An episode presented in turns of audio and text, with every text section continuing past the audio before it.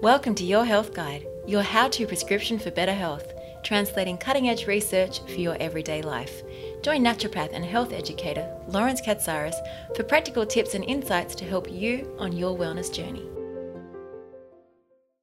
Hi, I'm Lawrence Katsaris, and on this episode of Your Health Guide, I continue our discussions around allergies and intolerances with Joanne McNeil. Joanne and I discuss how to navigate the minefield that can be figuring out what foods or environmental allergens you're reacting to. We discuss why avoiding foods and allergens that are causing a reaction is actually not solving the problem, only reducing the trigger for the symptoms. Avoiding exposure is only the first of five steps that need to be addressed. Joanne goes into detail about the five layers of gastrointestinal and immune health that must be supported to improve immune tolerance to allow you to start to reintroduce those foods and allergens again. This is the first in a two part series, and in the second part, we'll dive into details on the specific treatments. But this is an information rich episode that I hope helps you understand the importance of a complete treatment that addresses the cause of allergies and intolerances beyond just avoiding the trigger. Thanks for joining me on the show again, Joe. Thanks, Lawrence. In this episode, I'd love to start to flesh out how we can determine what people are reactive to and ultimately what we do about that to decrease our allergy symptoms. So, starting firstly, how do we know what we are allergic to? Sure. So, in acute allergy, it's often really simple. People experience symptoms 30 minutes after exposure. So, if, if they consume something or they're exposed to something, they will know about it. In delayed allergies or intolerances, it can be much, much more challenging to identify what the trigger is because those symptoms are occurring hours to days after exposure. Right, and what do we do then? Sure. My, my primary recommendation really is to see a practitioner because it can be really challenging to identify these triggers on your own. Uh, a practitioner can take you through a process of eliminating certain foods and, uh, you know, alongside healing strategies and natural therapies to help improve tolerance, they can start to reintroduce these uh, substances back into the diet uh, to identify those triggers. Now, that reintroduction, I think, is something that's really interesting, and I'd like to talk about that mm. in a second.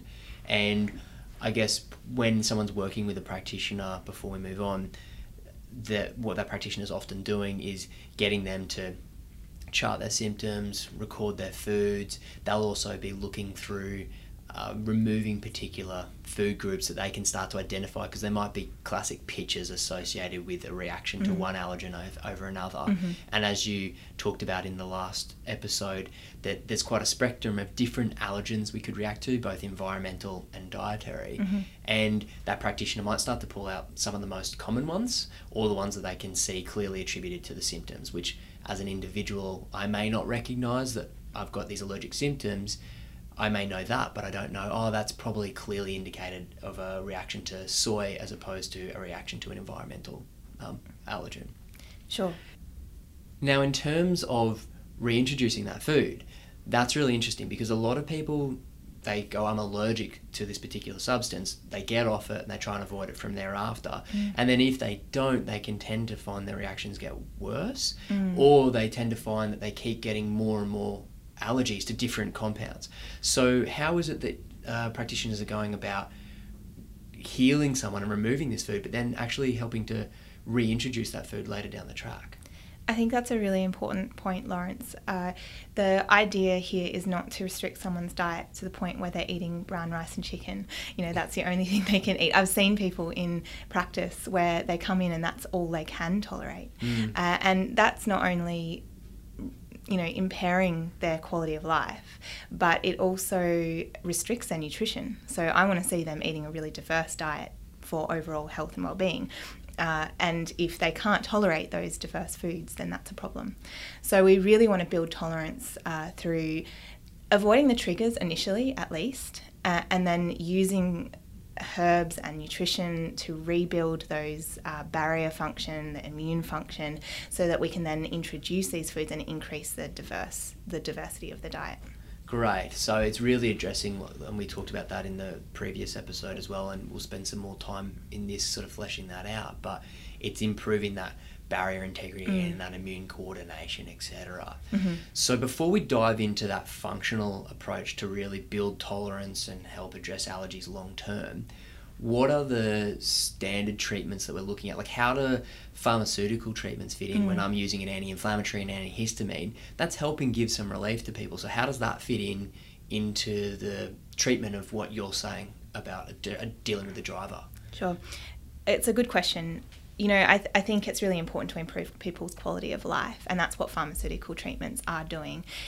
Whether it's an allergy or an intolerance, these symptoms can be really uh, impacting on people's quality of life. So, pharmaceutical treatments like uh, anti inflammatory creams uh, used topically uh, or antihistamines, they really reduce the inflammatory process that's occurring in an allergic response. And we actually use similar strategies. You know, in uh, herbal medicine, we'll use uh, things like quercetin and bromelain. These things actually have antihistamine actions uh, and other anti inflammatory actions that dial down that response and improve people's quality of life, reduce symptoms. Definitely, and we've seen plenty of studies where ingredients such as quercetin and bromelain can be comparably as effective as pharmaceutical anti-inflammatories, can't they? Yeah, they're really potent.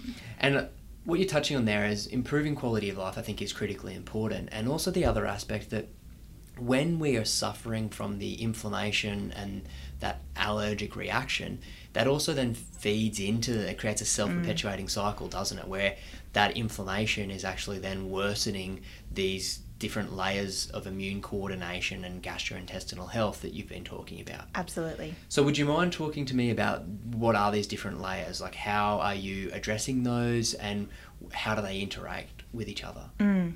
Yeah, when someone comes in with an allergy or an intolerance, I really like to systematically go through these systems to ensure that I'm addressing all areas of tolerance, right? So there's a really tricky uh, acronym that I use called Debbie, Right. and that's a way that I remember to step through those systems to ensure I'm addressing them all. So we'll start with diet, that's D for Debbie. Um, diet, obviously, we want to address those triggers, remove those triggers to improve quality of life, and we've talked about how we do that. The next one is enzymes. There's bacteria, barrier, and immune. They're the, the other four areas that I want to address. Uh, so, shall we step through those one by one? Sounds perfect. So, enzymes is really important. Uh, they uh, are in the gut and they help us break down foods. So, last episode we spoke about one particular enzyme called lactase that helps us break down lactose. And when we don't have enough lactase, uh, we uh, can't break down the lactose and that can create symptoms. So, if there's uh, inflammation in the gut, that that can actually reduce enzyme production. So, we want to actually make sure that there's adequate enzyme production so we can break down these foods effectively. Great. So, um, and that's one enzyme, and as you're alluding to, there's a bunch of different enzymes, isn't there? And there's also enzymes that help us neutralize histamine, and some people are reactive to histamine foods. And we've Mhm. got our, our our enzymes that help us break down foods in general. And I talked a little bit about that last episode about Mm. if we don't break down that food very well, then we're going to maybe start reacting to it. So diet for D, and I guess just on the diet aspect, if someone is reacting to environmental allergens, that's still just kind of you you you'd collectively group that in under the D, wouldn't you? That's right. So it's it's diet, but it's also other exposures as well. So avoid your exposure, Mhm. and then the next thing is we need to be looking at and supporting our enzyme production. Sure. Yep. Uh, okay, so then we move on to what's the B for Debbie? Uh, bacteria is the next one. Uh, we've got a, we are a host to an enormous amount of bacteria and other organisms actually in the gut. And these uh, organisms not only help us break down food, they produce nutrients, uh, but they also help educate our immune system. So if they are dysfunctional or in, out of balance, we, they actually uh, create a poorly educated immune system, which can create uh, intolerance. Right, and that's what we've spoken about in the last episode, where you said it's that poorly educated immune system that's then becoming hyperreactive and creating the symptoms. That's correct. So what you're saying now is this bacterial layer Mm. is really important for its communication and educating that immune system, which is where we see, I guess, as naturopaths have been doing this since the dawn of time of treating the gut, and this is Mm. where gut health comes in so critical to dealing with immune health, isn't it? Absolutely. So immediately I start to think, well, if I'm not eating well, or if I'm taking loads of antibiotics or other medications that affect my gut health, that can di- directly affect that bacteria layer, and I guess also that enzyme layer as well, isn't it? So I, we start to see how the bigger picture kind of starts to fill in a bit now. Absolutely. Cool. So we've got diet, enzymes, bacteria, and then what's the next layer? The next B is for barrier. So uh, that can be the gut barrier. Uh, it can also be other barriers like the skin or the other mucous membranes, such as the respiratory system.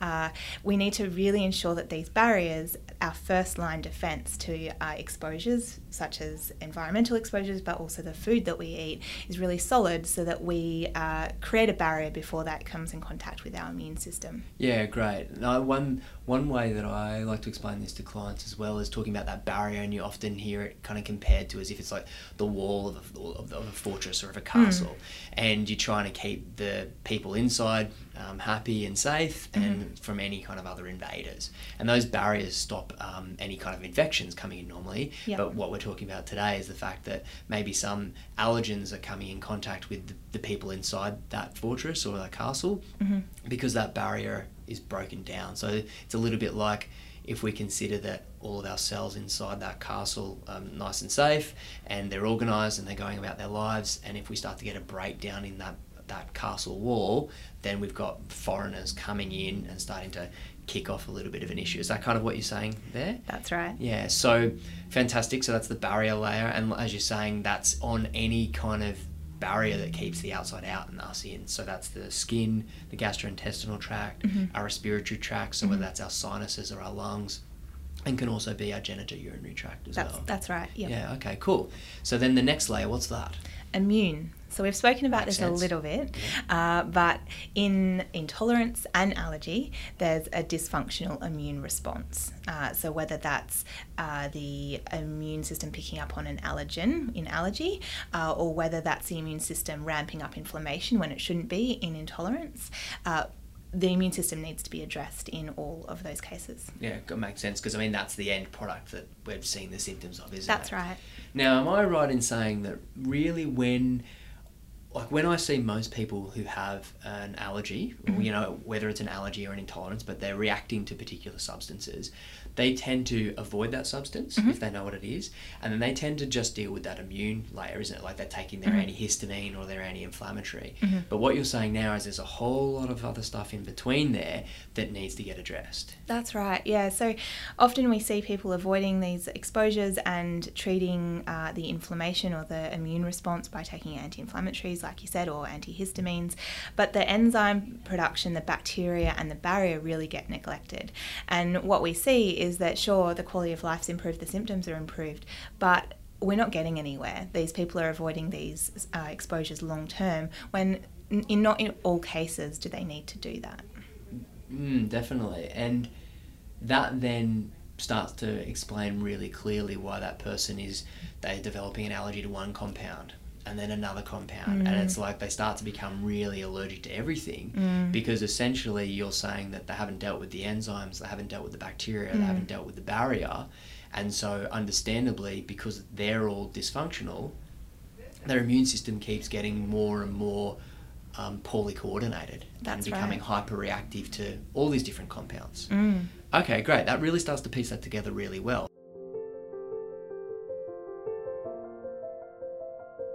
Well, let's leave it there for part one.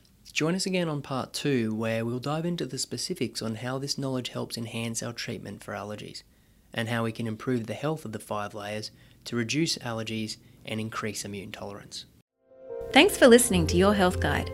Any resources or links discussed in the episode can be found at metagenics.com.au. To help you continue on your health journey, don't forget to subscribe to the podcast. And if you found this episode useful, please rate and review us.